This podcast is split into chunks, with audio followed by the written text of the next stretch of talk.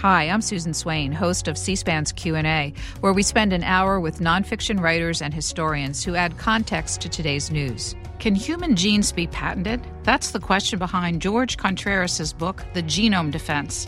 In this episode, you'll hear from the author, a professor of law at the University of Utah, who tells the story of the landmark 2013 Supreme Court case, Association for Molecular Pathology versus Myriad Genetics.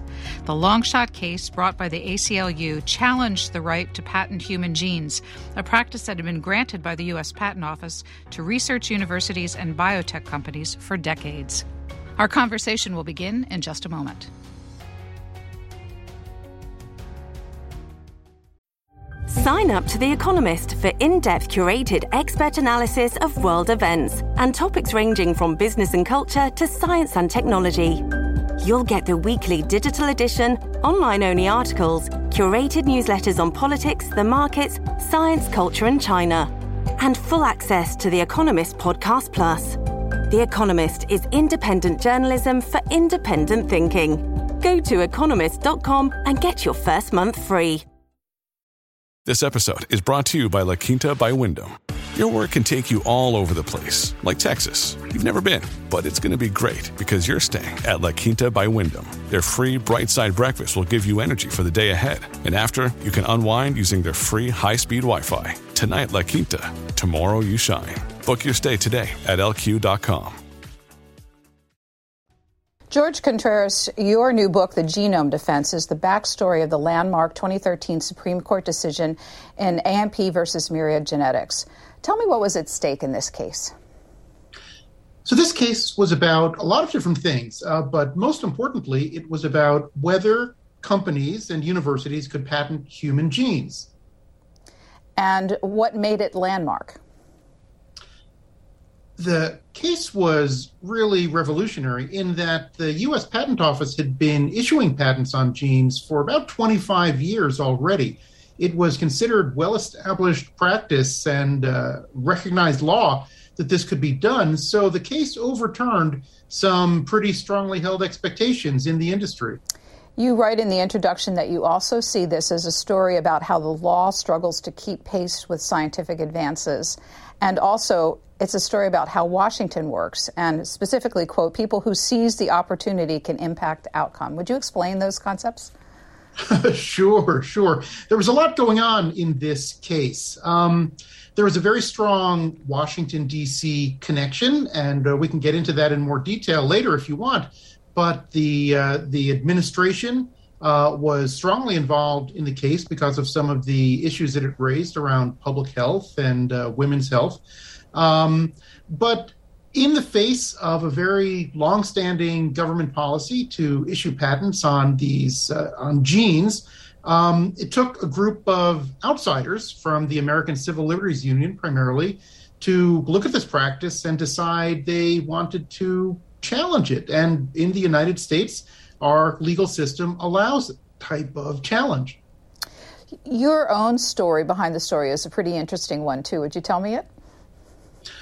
Sure, sure. So I uh, I'm a law professor right now, but I spent most of my career in legal practice, and I was an electrical engineer by training, uh, but got into the world of genomics and genetics through representing a consortium of pharmaceutical companies called the SNP Consortium back in the late 90s, uh, which was involved in funding a project to create a map of markers along the human genome while the public Human Genome Project was moving along. And this project, uh, its its goal was to release all of their information to the public free of charge, so that it could be used as a resource for everyone, for all researchers. And and that got me interested in genomics and the idea that this basic science and scientific discoveries could be made available for everyone, which does run counter to the idea of patenting uh, the human genes. And how did you get from that experience as a lawyer interested in genomic patents to writing this book? It was a fairly circuitous path, I have to admit. Um, but you know, the, the genes at issue in this book, which are two genes called BRCA1 and 2, which relate strongly to human breast and ovarian cancer, those genes were discovered in 1994 and patents issued on them in 1997 and uh, subsequent years. And they were well known in the industry. People who knew about genetics and patents knew about these genes and knew about the company Myriad Genetics that was offering diagnostic testing uh, relating to the genes. So for a number of years, uh, there was criticism in academic circles and genetic circles of some of the company's practices. Um, it was a surprise to most people in the industry, including me, when the ACLU and the Public Patent Foundation brought a lawsuit challenging those patents in 2009. And um, I I was fascinated as soon as that happened. I knew uh, that it was important. I, I, didn't think the case had a huge chance of success uh, when it was first brought, but as it rolled on year after year through different appeals and uh, machinations, um, it became increasingly clear that there was really something important going on here. And uh, by the time it got to the Supreme Court, I I knew that this was uh, going to be a very important landmark case and one that I definitely wanted to tell the story of. You teach law at the University of Utah. Myriad Genetics is a Utah based company, and its research came out of the University of Utah. Is that a coincidence? As a matter of fact, it, it is a coincidence. When I began this project, um, in 2013, which is around when the Supreme Court case was uh, being heard. I was in uh, I was at American University in Washington D.C. and, and, and moved to the University of Utah um, uh, with my family. Uh, subsequently, um, I'm very happy here, and actually, I think that being here in Utah did help me. Um, get access to documents and people that I might not have been able to access um, had I not been here locally. How many years did you work on the book altogether? Well, I started in 2013, so it's about eight years. So, of course, with some gaps in between. And and you write that you interviewed hundred people for this. At, at, what point did you, as a as a writer, put in your mind to, that this really is a people story as well as a patent story, and uh, in the end, develop a, a book about patent law that's a bit of a page turner? Oh well, thank you for that. that that was definitely the goal. You know, I knew from the beginning that this was a story about people. The, the story about patents has been written already, and I've written, and many of my colleagues in the academy have written articles analyzing the case and analyzing the issues and and the patents. And there are books that that already deal with the technical uh, legal issues. I, I thought though that you know, this was an important enough story and an important enough development in the evolution of the law that regular people, general readers, should hear about it and get some understanding of what was going on. And so, to me, the the individuals who were behind this case were really fascinating, admirable, both both at the ACLU and the Public Patent Foundation, but also at, at the company. I I thought that a lot of the press coverage um, you know, at, at the time of the case was relatively one sided. Um, and I wanted to present uh, the views of everybody who was involved. Well, we have an hour together, and along the way, we'll try to get in the important characters as well as some of the, the significant legal steps in our time together. Before we get there, I wanted to ask about uh, really uh, the public interest in a larger sense. So the uh, the research into the gene uh, was done, as I understand it, by scientists, researchers at the University of Utah with NIH grants, and then ultimately this spun off into an enormously successful company. Um, I'm imagining that this happens a lot at big research universities around the country, federal grants plus uh, their own work, uh, and then the successful ones become for profit companies. When they do that, how is the public interest served? Yeah, so this is a really interesting and important question because you're absolutely right. Certainly in the area of genetics, much of the basic research that's done is done at research institutions, universities, and other uh, institutions. And a lot of it is funded by the federal government. NIH funds something like $40 billion of uh, basic research and applied research every year. Um, and so a lot of this does come out of public research institutions. It uh, universities, though, uh, don't make drugs, they don't uh, run commercial diagnostic services, and so forth. So, in order for this university and government developed technology to get into the marketplace, there are mechanisms to do that, um, and usually it's through private companies. Um, and, and in many cases, those companies don't just wait until the discoveries are made. In the case of Myriad and and many uh, spinouts from universities, the companies are created as soon as there's a research idea. Um, and the company sort of locks up rights to any discoveries that come out of the university lab in advance. Um, so, with Myriad Genetics, which came out of the University of Utah, um, the exclusive licensing agreement to all of the breast cancer uh, genetic discoveries coming out of the Skolnick lab, that was signed years before the gene was actually discovered. Um, and this does uh, get money into the R&D cycle. It does, to some degree, advance discovery. But on the other hand, it puts these valuable resources into the hands of for-profit companies as opposed to universities that presumably have a public mission um, that they're supposed to be fulfilling. And I and uh, my colleague Jake Sherkow have written about this in the context of the CRISPR gene editing technology. Uh, we, we feel that this is to some degree an abdication of the university's uh, public missions when they transfer all of these rights out to a public uh, or private entity that doesn't have the same public missions. They are forfeiting uh, the control and the public uh, stewardship that they otherwise might have over this technology. Well, let's get into the story of the case. Uh, the ACLU was led by Anthony Romero, who still is the executive director of the organization today. Uh, how did he get interested in patent challenges, gene patent challenges? Uh, he did indirectly. Um, I really had the privilege of uh, interviewing him for this book, and he's a very impressive guy took over the reins of the ACLU. I mean, like you know, two weeks before the the 9/11 terrorist attacks, and uh, had his hands full ever since.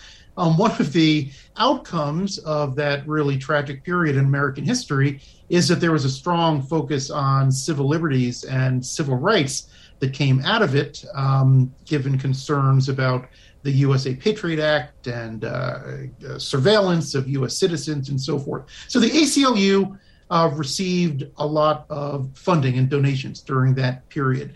Um, so much so that they were able to double the size of their staff.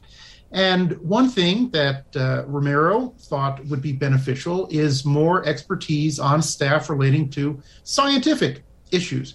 Uh, there were a lot of questions around DNA fingerprinting and the FBI's uh, CODIS database of DNA and other biomedical technologies that were being used by law enforcement um, that the ACLU felt were relevant to a lot of their civil liberties and civil rights work, but they didn't have someone on staff uh, who was a scientist. So they hired for the first time in 2003 a scientist to advise them and become their scientific advisor. And this was uh, a woman named Tanya Simoncelli, uh, who had completed a graduate degree at Berkeley, was working at a nonprofit relating to uh, genetic issues um, out there, and uh, was was recruited by the ACLU to become their first science director. And she's the one who brought their attention to these issues.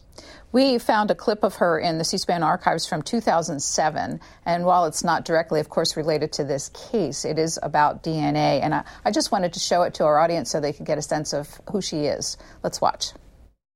When someone is on the database, their biological sample, that's in the form of their saliva sample or their blood sample, is also being permanently retained by the government. And there's a lot of information in that biological sample. Unlike a fingerprint, DNA can reveal all sorts of information. So long as the biological samples are retained, there is no guarantee that these samples will not be accessed for other purposes.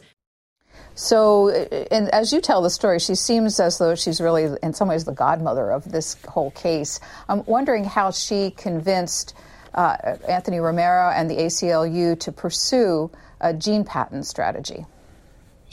So, you know, as as the clip shows, um, one of her primary interests was DNA fingerprinting and the use of DNA in law enforcement, and she and a colleague actually wrote an entire book about that topic um, while she was at the ACLU. But there were other issues floating around. As I said, you know, this issue of gene patenting was floating around um, as and viewed as problematic in uh, academic and policy circles since the late 90s. And she was well aware of it. She uh, had a science policy background, went uh, got a degree in science policy from Cornell, which is one of the leading uh, institutions um, in that area, and knew about gene patenting issues. And and one day, uh, as she was discussing potential litigation avenues that the ACLU might take to address different issues, including the DNA fingerprinting issue that uh, the clip was about. She mentioned gene patenting to a senior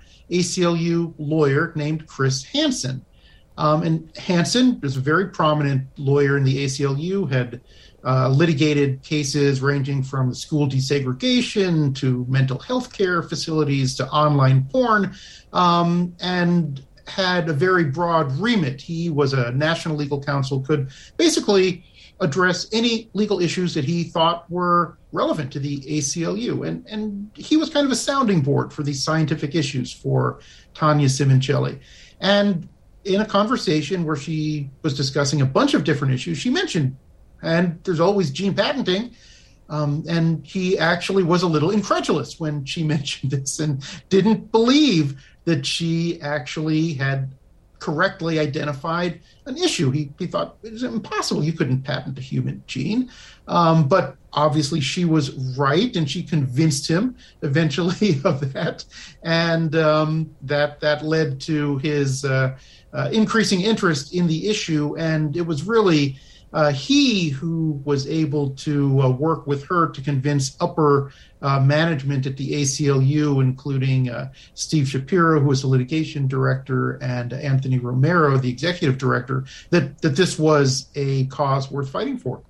At Evernorth Health Services, we believe costs shouldn't get in the way of life changing care, and we're doing everything in our power to make it possible. Behavioral health solutions that also keep your projections at their best? It's possible Pharmacy benefits that benefit your bottom line? It's possible. Complex specialty care that cares about your ROI? It's possible. Because we're already doing it. All while saving businesses billions.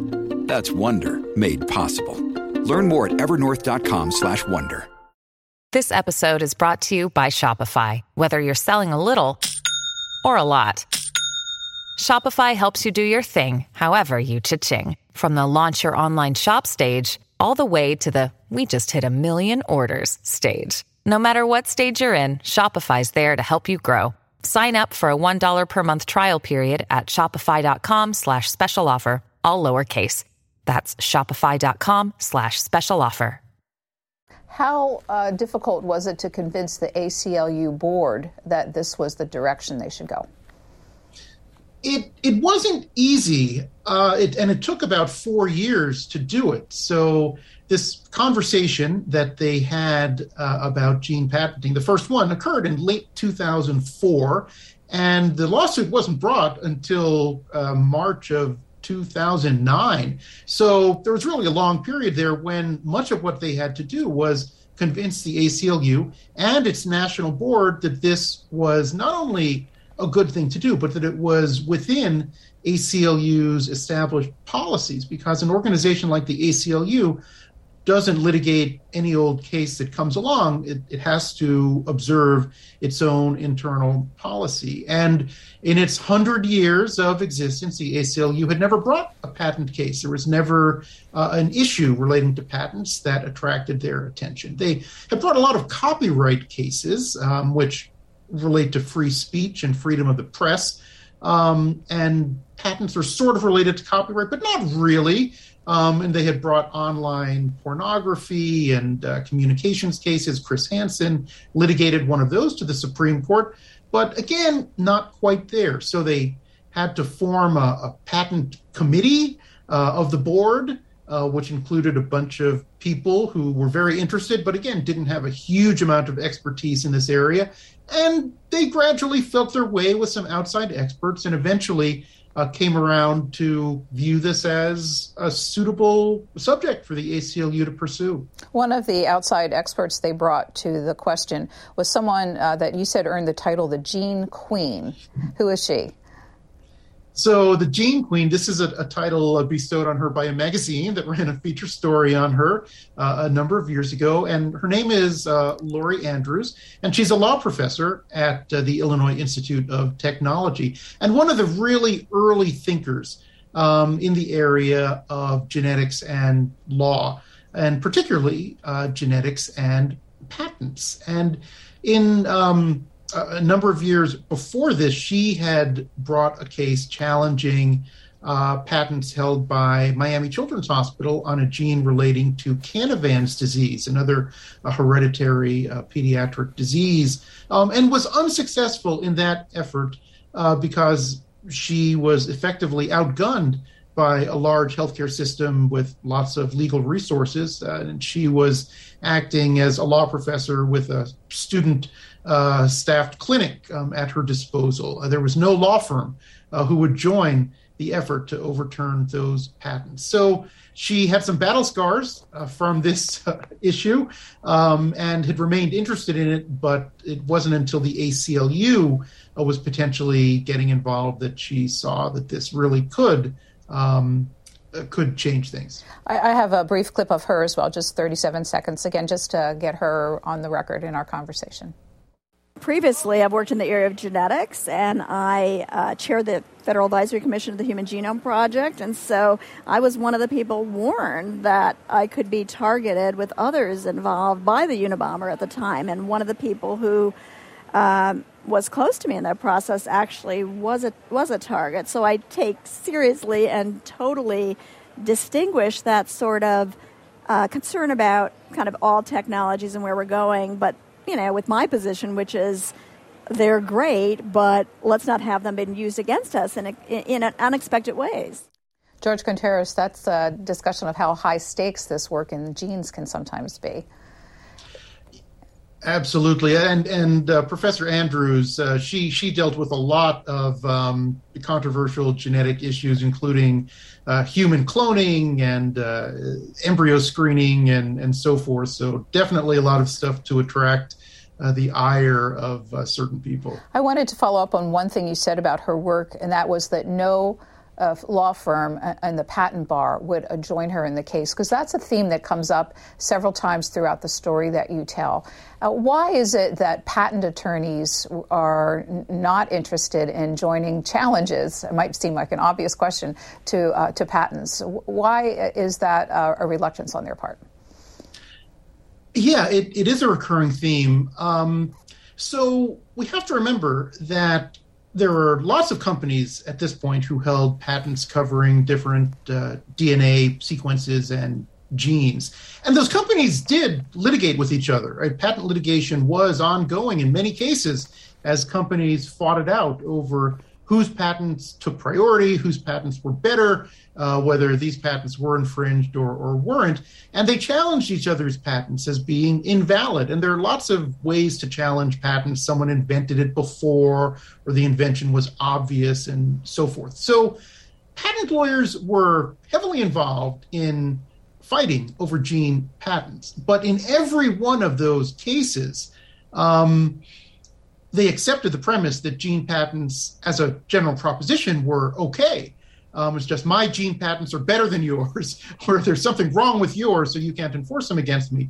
But the fundamental principle that these patents should exist was generally accepted by the industry, and nobody in the industry um, would take a position against getting these patents. There was just such a strong commercial interest um, in having the patents that the entire bar um, and most of the industry uh, were aligned in favor of those patents. And so Lori Andrews had a law firm who initially was willing to help her with the lawsuit um, relating to the the Canavans uh, gene patent, and they pulled out um, on the eve of the filing, really damaged the uh, the suit um, because they thought, well, you know, this could damage our biotech uh, patent practice if we got a reputation as being anti-patent. So we're not going to do it, and nobody else would either. What's your estimate of the size of the marketplace? Oh, it depends on how you define the market, but but it's huge. It's huge. I mean, the genetics testing market itself is a multi-billion dollar market, but the broader uh, market covering pharmaceuticals and you know all sorts of other testing, it's it's a trillion dollar market. So, uh, once the uh, legal team was assembled, how did they uh, focus on Myriad Genetics as the object of their pursuit? So, this was an interesting analysis that uh, Chris Hansen and the others at the ACLU and PubPat did.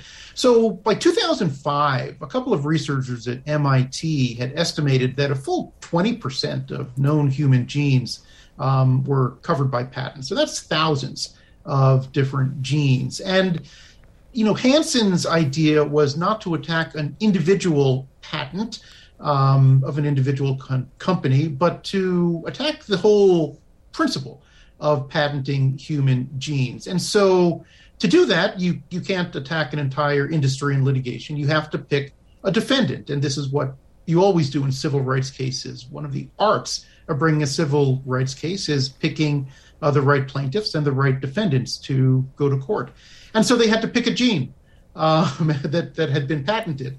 And, and there were many likely candidates, right? It had to be a patent that injured uh, somebody because you can't have a lawsuit without an injury.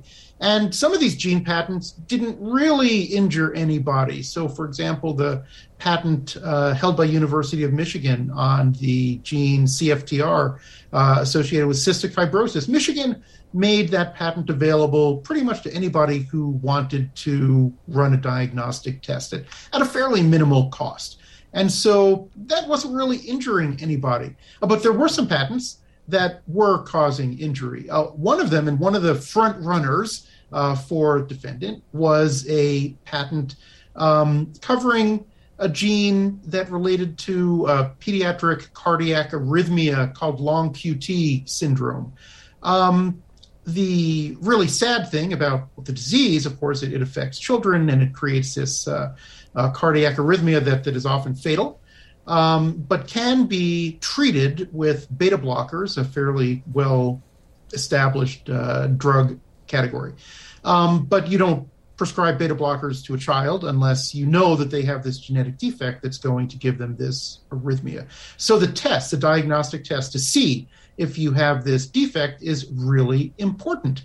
And that gene was discovered also by researchers at University of Utah um, but the university licensed the patent to a company um, that planned to run a diagnostic testing business. And it, it did at first, but then it went bankrupt um, and it stopped doing the testing.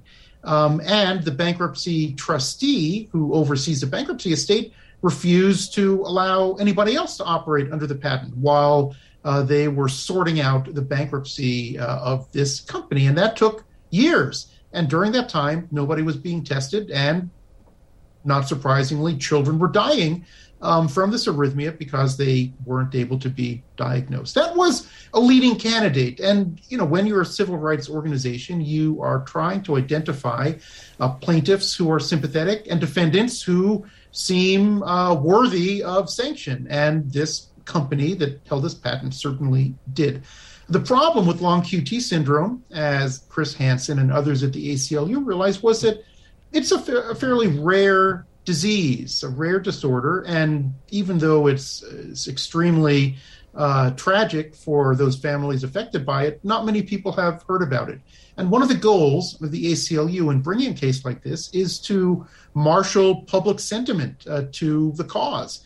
And so long QT syndrome didn't qualify uh, but a gene relating to a disease that everybody knew uh, was um, the, the, the, gene uh, BRCA1 and its companion BRCA2, which relate to breast and ovarian cancer. And these diseases are, uh, of course, very well known. Breast cancer is probably the most heavily um, uh, supported uh, advocacy disease in the United States, tons of research relating to it, and most importantly, though tragic also, almost everybody in the United States is affected by breast cancer in some way, either because they've had it uh, or a close family member, a, a mother, a, a sibling, uh, another relative has, has had it, or a friend has had it. And, and it's just so well known um, in and, and so embedded in the public, uh, the public eye that the BRCA genes relating to breast cancer and ovarian cancer were the genes that were picked, and those are licensed to Myriad. So uh, it has a built in public constituency, as you explained. Uh, but they also needed to put together a group of plaintiffs before they pursued the case. And I'm wondering about the, the plaintiff that gave the case its name. What is AMP? AMP is the, uh, the Association for Molecular Pathology, it, it's a trade association. Um, and its constituents are people who perform diagnostic testing, uh, laboratories, um, and uh, you know geneticists and uh, pathologists and so forth. Um, so the the the, the AMP um, uh, was directly affected by these patents because one of the things that Myriad did with these patents is unlike the University of Michigan, which allowed everyone to operate under the CFTR cystic fibrosis gene patents, Myriad uh, reserved the market to itself. It shut down other researchers and uh, other clinics, sorry, clinics that were performing BRCA testing, and uh, many of those clinics um, were affiliated, or the researchers were affiliated with AMP. So AMP um, suffered an injury as a result of the patents. So they, uh, the case here centered on the fact that they were enforcing their patent, uh, and the idea was that people's health was endangered because they couldn't get access easily to these tests. You also write that uh, the Myriad company was charging a great deal of money for the tests at the time, which put it out of the reach of certain people. What would it have cost to have gotten a test back before the case? Yeah, that's right. So you know, this is a diagnostic test. Remember, it's given to people who are not sick. Um, most tests like that, your cholesterol test you get from the doctor at a wellness visit, they're they're inexpensive, fifty or hundred dollars. Um, this test cost, you know, it was priced in the neighborhood of three thousand um, dollars, a little less at the beginning, but the price rose uh, every year or so. Um, and so that that's expensive uh, for for most people, um, unaffordable for many people, and most importantly, not covered by most insurance policies at certainly at the beginning, um, and not covered more importantly by Medicaid, um, which is of course a public uh, a public system for um, low income uh, health. And so it it was the the testing was not available to a large number of individuals who most likely needed it. So uh, I have a clip from the uh, CEO of Myriad Genetics, Mark Skolnick, and I wanted to put that on screen uh, because, as you said, the case was filed on May 12, 2009, five years after the ACLU first got started in doing the research. Uh, let's get him uh, into the conversation, and I'd like to hear how Myriad reacted when they heard about the lawsuit. We did it to win the race. The group that was in that laboratory working seven days a week. We're doing it to beat the other team, period. And, uh, we, and we won. Here's the BRCA1 patent. Linked breast and ovarian cancer susceptibility gene, patent 5747282. So the most controversial patent would be the composition. There's, there's no controversial patent. It's In, all very, very easy to understand if you take the time. That was uh, a CEO and founder Mark Skolnick, I, I, believe now retired from the company, but uh, that was a 2008 documentary called In the Family, actually done before the case was actually filed. So when the case landed in the legal system, was Myriad aware of it with all that work that had been done for all those years with ACLU? No, no. The case took Myriad completely by surprise. Um, which itself is surprising uh, given that the ACLU assembled 20 plaintiffs, um, including you know some of the major medical associations, breast cancer advocacy organizations, patients, uh, and doctors, geneticists. But but no, they had not heard about it um, and were completely floored when it was filed. What was its first stop in the legal system? So, in the United States, uh, patent cases are heard in federal court. Um, and so you have to pick a federal court to file in. And uh, for a number of reasons, the ACLU uh, filed in its local court in the Southern District of New York. And what judge was it assigned to, and why was that significant? So cases are assigned randomly to judges in the federal courts, and there were something like 50 sitting judges in the Southern District of New York uh, when this case was brought, and it was assigned at random to a judge named Robert Sweet, um, who was himself a really interesting character. He was a senior judge at the time. Uh, he was 88 years old, um, but uh, had a reputation as a champion of civil rights, free speech, and so forth. Um, overturned New York's panhandler uh, law that uh, at one time tried to abolish panhandlers from the city um, and uh, had also been familiar with uh, cases involving science. He's the judge who uh, dismissed the challenge brought against McDonald's Corporation um, by a group of plaintiffs who claimed that uh, their obesity was caused by McDonald's food. So he was viewed as a pretty matter of fact um, judge who, again, didn't have a science background, but you know, kind of enjoyed science based cases. Uh, just for a time check, we have about 25 minutes left in our conversation. Uh, Judge Sweet seemed to have a secret weapon in his law clerk. Who was he? Yes, yes. So every federal judge has two law clerks uh, who are generally recent law graduates who, um, after they get their law degree, will go and uh, spend a year or two working for a judge. It's great training and it's a prestigious uh, position to have. And that year, Judge Sweet had his two clerks, one of whom just purely by coincidence had a PhD in molecular virology, and his name was Herman Yu. Um, and uh, he had recently graduated from NYU Law School, was working for the judge, and was more than thrilled that the uh, gene patenting case was assigned to his chamber. What was Judge Sweet's decision?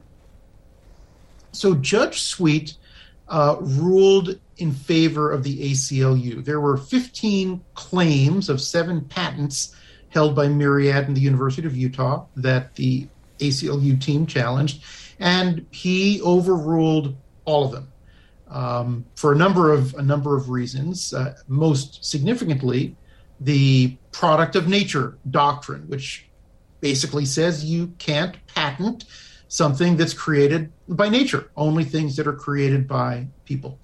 What was the next step? So, the next step for patent case in the United States is an appeals court. And there's one appeals court in Washington, D.C. that hears all of the patent cases. And it's called the Court of Appeals for the Federal Circuit, or the Federal Circuit, um, nicknamed by many the Patent Court, because it hears all of those patent cases. And uh, that court is head, was headed at the time by uh, someone seems to be well known within the patent circle, of course, Chief Judge Randall Ray Rader. Uh, what was the significance of him taking the lead on this case? Yes, well, so Judge Rader was and remains to be very well known. He's retired from the court um, at this point. Um, and and he he also was known as a very outspoken judge. Um, he spoke a lot at conferences and uh, legal symposia, and he also was well known to have a fairly pro patent stance, um, and had expressed in some conferences um, some skepticism about the ACLU's case against Myriad and the challenge to gene patents. And the ACLU team uh, picked up on those comments, and especially Dan Ravicher, uh, who was a former student of, um, of Judge Rader's at UVA, um, and then had been working with the ACLU through his foundation, the Public Patent Foundation, um, challenged uh, Judge Rader and uh, made a motion that he should be recused from the case because of his comments.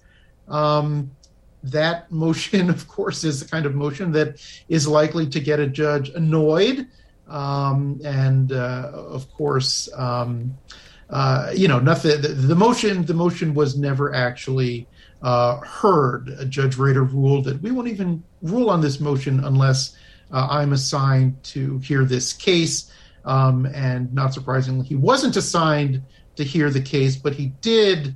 Uh, behind the scenes, undoubtedly have something to do with the selection of judges uh, for the panel that did hear the case at the federal circuit. So we learned that Mr. Hansen was leading the legal team for ACLU. Who did Myriad select to lead their legal team? So Myriad, like like most companies of any size, has in-house lawyers, um, and its general counsel uh, and uh, internal patent group uh, selected the law firm Jones Day uh, to represent them. They are a big firm in Washington, D.C., and about two blocks away, frankly, from the C SPAN studios uh, where we're taping this interview. Uh, when um, the a question about this uh, level of the court, we should bring in another very important player, and that's the Department of Justice. So the Obama administration is in power. You mentioned earlier that they had an interest in scientific issues and the like. So, what was the role of the Justice Department in deciding at what level they would get involved in this case as it moved along the federal courts? Yeah, this is a really interesting and and frankly unique aspect of this particular case. So, the patent office from the beginning had an interest in this case. They issued the patents that uh, the ACLU was challenging, and at the district court in New York, they were actually a defendant in the case. But but the district court judge dismissed them from the case for various procedural reasons. Um, nevertheless, the patent office, seeing that uh, Judge Sweet in New York overturned all of their patents, um, wanted the government to step in and advocate on behalf of the patent office. Uh, and, and that happens quite often. In the United States, though, individual agencies can't just go to court, right? All litigation um, conducted on behalf of the United States is handled by the Department of Justice. Um, at the very highest level, it's the Solicitor General of the United States, who is a presidential appointee.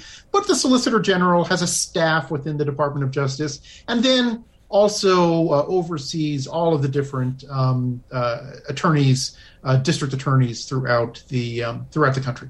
And so, when an agency like the Patent Office wants to be heard in court, they have to uh, get the Department of Justice to represent them and make an appeal to the Solicitor General to take up the case. And some cases are too unimportant to do that. Um, others, uh, but but something like this certainly was not going to be. The surprise here uh, was that there were other agencies within the administration that were advocating against the patents and against uh, Myriad's uh, position. And primarily, uh, that effort was initiated by NIH, the National Institutes of Health, led by Francis Collins. And uh, the NIH was instrumental in marshaling other agencies within the administration, primarily OSTP, the Office of Science and Technology Policy, um, and the National Economic Council, the NEC, to lobby essentially uh, the Solicitor General not to support the patents. And in the end, the Solicitor General did decide uh, that for the most part, it was not going to support the Patent Office or the patents that it issued.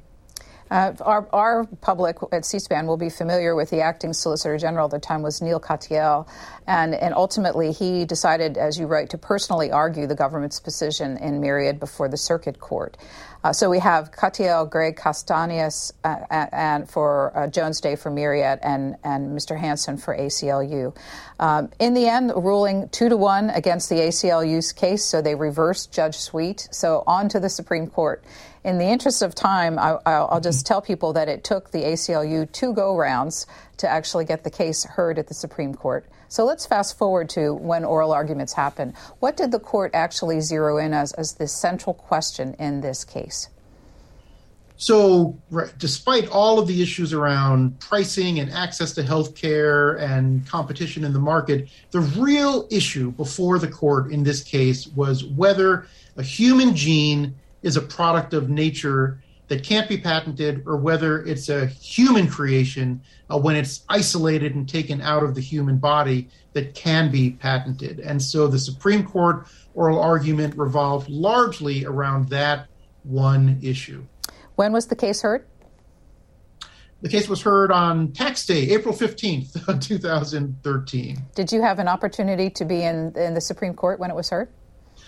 I, I kick myself repeatedly uh, for that. No, um, I I had attended oral arguments in other cases uh, relating to patents at the court, but I think I had to teach a class that day, and I did not make it out to the court for that argument. That's where the recordings that the court makes of its oral arguments, uh, I'm sure, came in handy. We have a little clip from one of those, and this is a question of between Justice Stephen Breyer and the Jones Day attorney, Gregory Castanias, representing Myriad. Let's listen. All parts of the human body? Anything from inside the body that you snip out and isolate? No. And it gets through 101? Does it have to? I mean, th- that's actually what's bothering me. Okay, so let, let me try to help you with that because the, because the distinction is between the liver or the kidney, which was the one brought up in uh, the Federal Circuit opinion, but liver, kidney, uh, you know, gallbladder, pick your organ, but it's the same thing. There's there is nothing different about that piece. Ah, then then the body. So now, that's what you're doing. What that, that's very very interesting because really we are reducing then 101 to anything under the sun, and and that it seems to me we've rejected more often than we followed it and particularly with a thing found in nature doctrine, because of course it doesn't just human kidneys and so forth. Everything is inside something else. Uh, plants, rocks, whatever you want. Jorge Contreras, I'm sure you've listened to that oral argument several times. Uh, how, uh, what, how did you think about it? What was your reaction to the exchanges that happened between counsel and the nine sitting justices?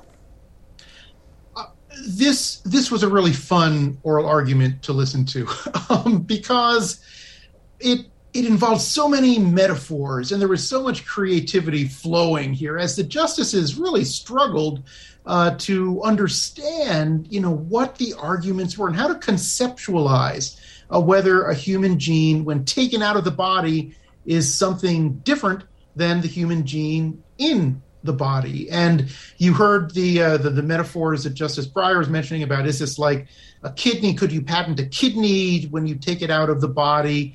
Um, but there were chocolate chip cookies and baseball bats and leaves from trees and all sorts of other things um, that that really make the head spin um, when you put them all together. So, uh, just a question for the public in understanding uh, the Supreme Court's role. There are no scientists that sit as judges on the court. In, in deciding a case like this, does not having a scientific batter, uh, background matter to the outcome?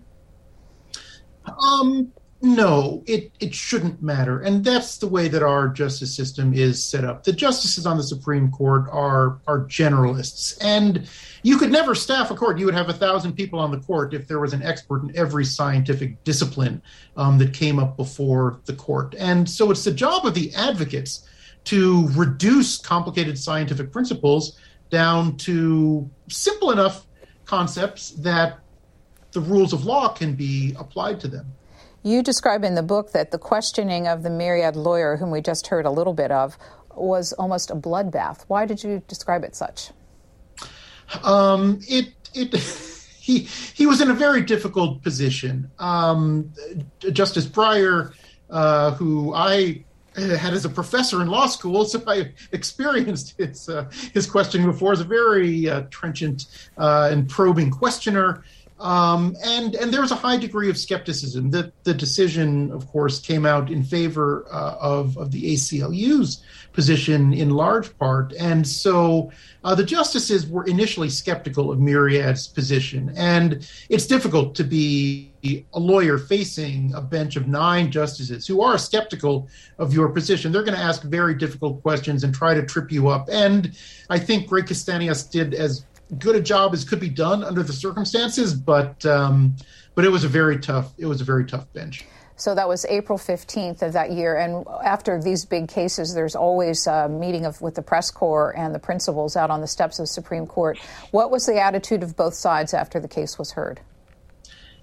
Well, the ACLU uh, side was pretty ecstatic. You can see from some of the photos and, and, and the news clips. They and I think everybody who saw and heard the argument uh, agreed that they came out um, looking pretty good in the case. Um, the, the Myriad and Jones Day group, um, you know, they didn't give up hope, uh, but but I, I, think we're a little bit less uh, optimistic. For these big cases, there's often lots of people on the Supreme Court Plaza as the case is being heard. What was the atmosphere like that day?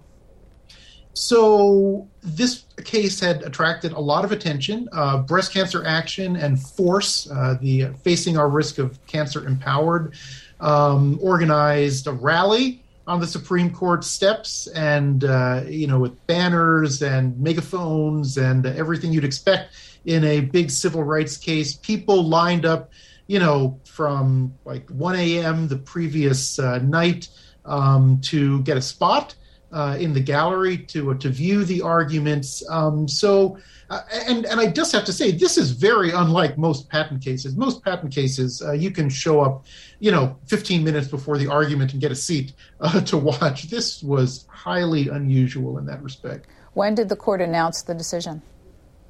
It was um, a couple months later in June of 2013. And you've already told us that the case was won by the ACLU, but what was the uh, ultimate vote?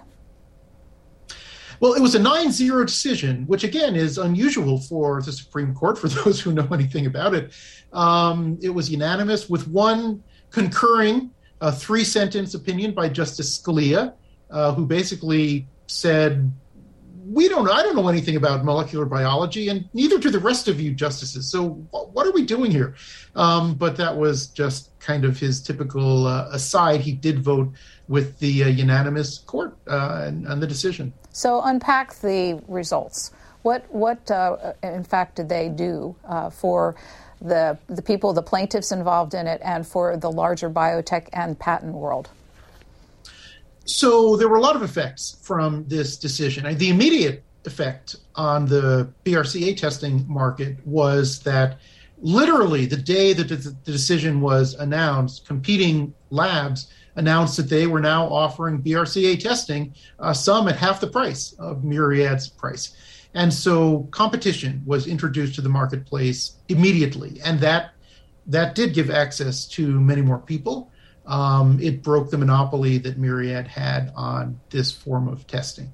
Um, but the implications were much broader, of course, than just this one company. The ACLU was not out to get Myriad Genetics. This was a case about a principle. And so all of those thousands of patents covering human genes, although technically they still remain on the books at the patent office, they're not enforceable at all. So whether it's long QT syndrome or cystic fibrosis or whatever the disease may be, the genes are not patentable, and that has had an interesting effect. Um, it it has enabled um, more research to occur. Um, it has taken away some barriers to more advanced forms of testing that we have today, multi-gene testing, gene panels, um, that will test you for markers and 100 different genes at the same time. There, there was a lot of hesitation about that type of technology um, while these patents were still in effect. What, what happened economically to Myriad? So Myriad is still doing fine. Uh, they're still a profitable company, still doing well. They are still the leading provider of BRCA testing. They they produce a good test. Um, it's quite reliable. Uh, it is now covered by all major insurance carriers and Medicare uh, and Medicaid. Um, the price has come down, uh, which I think is important, but it's still uh, enough to earn them a profit. And they have uh, they have other products too. This is not a one product company. Um, we focused on the BRCA testing, but but they have a panoply of, of tests that they offer. Readers of your book will find that after you complete the story, there is an addendum with your thoughts on the real implications of this test. So ultimately, did the court make the best decision for the, the future of the public?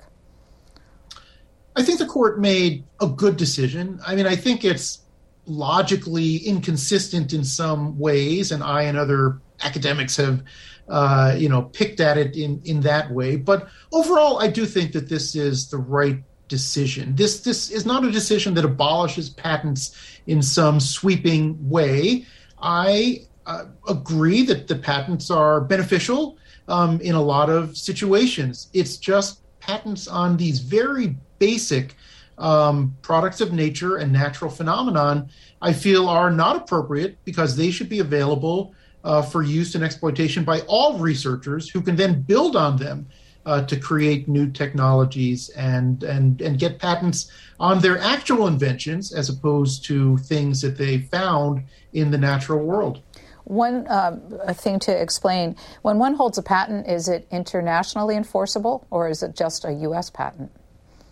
No, it is uh, patents are national. So every country issues their own patents. And there is an international aspect to the Myriad story, which again would have tripled the length of the book had I tried to cover that as well. But the question maybe is, is since uh, genes cannot be patented by U.S. law, patent law, does that put U.S. companies at a disadvantage against international competitors?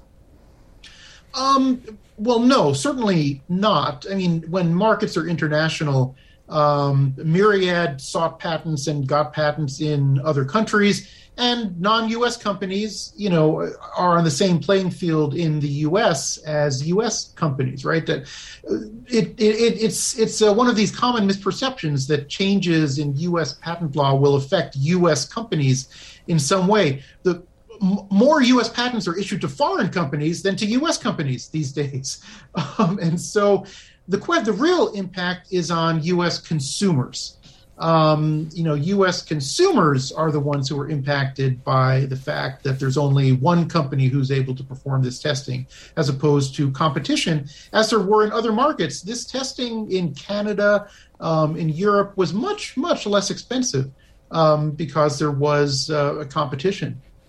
So, as we close out here, is this story over? You write that there have been efforts in Congress to deal with this question legislatively. That's right. And that's the way the U.S. legal system works. The Supreme Court is the ultimate arbiter of uh, the interpretation of U.S. laws, but the laws can be changed by Congress. And as long as Congress doesn't enact an unconstitutional law, and that's not really an issue here, um, they can do it. And, and Congress frequently overturns Supreme Court decisions uh, in, in the patent area. And in 2019, uh, two U.S. senators uh, involved in IP issues did advance a bill that would sort of, in one fell swoop, have eliminated all Supreme Court and other judicial precedent relating to patent eligibility. Um, and uh, that legislation didn't advance in 2019, and then COVID came along, and lots of other uh, issues of importance uh, were before Congress. Uh, but it's back. And uh, just this summer, at the urging of the senators, the Patent and Trademark Office made a public call for comments on how these patent eligibility decisions of the Supreme Court are affecting industry. Um, and they got a lot of responses, uh, 140 or so different responses that they're sorting through now, and that will probably form the basis for another legislative effort in the next session is the are the senators working on of one party or is it bipartisan?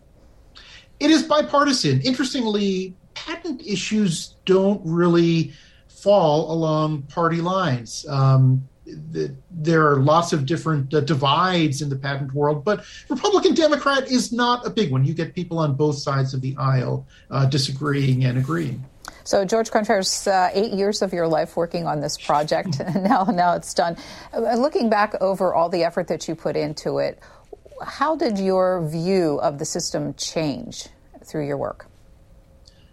So, I learned a huge amount uh, doing the research for this book. I mean, first, the, the personal stories that I heard um, from some of the plaintiffs who were patients were were really heartrending and um, really gave me a huge appreciation for what individuals face out there in the healthcare market.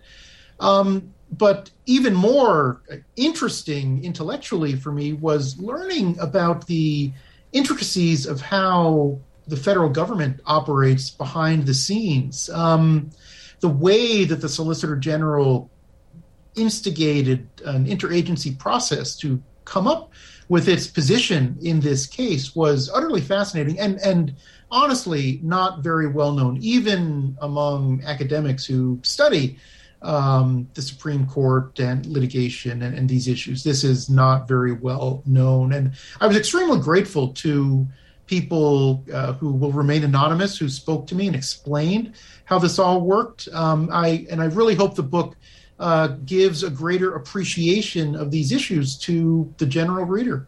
The book is called The Genome Defense. Jorge Contreras, its author, eight years worth of effort into telling the story of the landmark Supreme Court case in 2013, AMP versus Myriad Genetics. Thanks so much for spending an hour with us. Thanks so much. It was a pleasure. Thanks for listening to C-SPAN's Q&A and subscribe to us wherever you get your podcasts so you'll never miss an episode. And while you're there, please take a minute to rate and review us. You can also send us an email about Q&A at podcasts at c-span.org. Send me your questions, your comments, or ideas. Your feedback is welcome.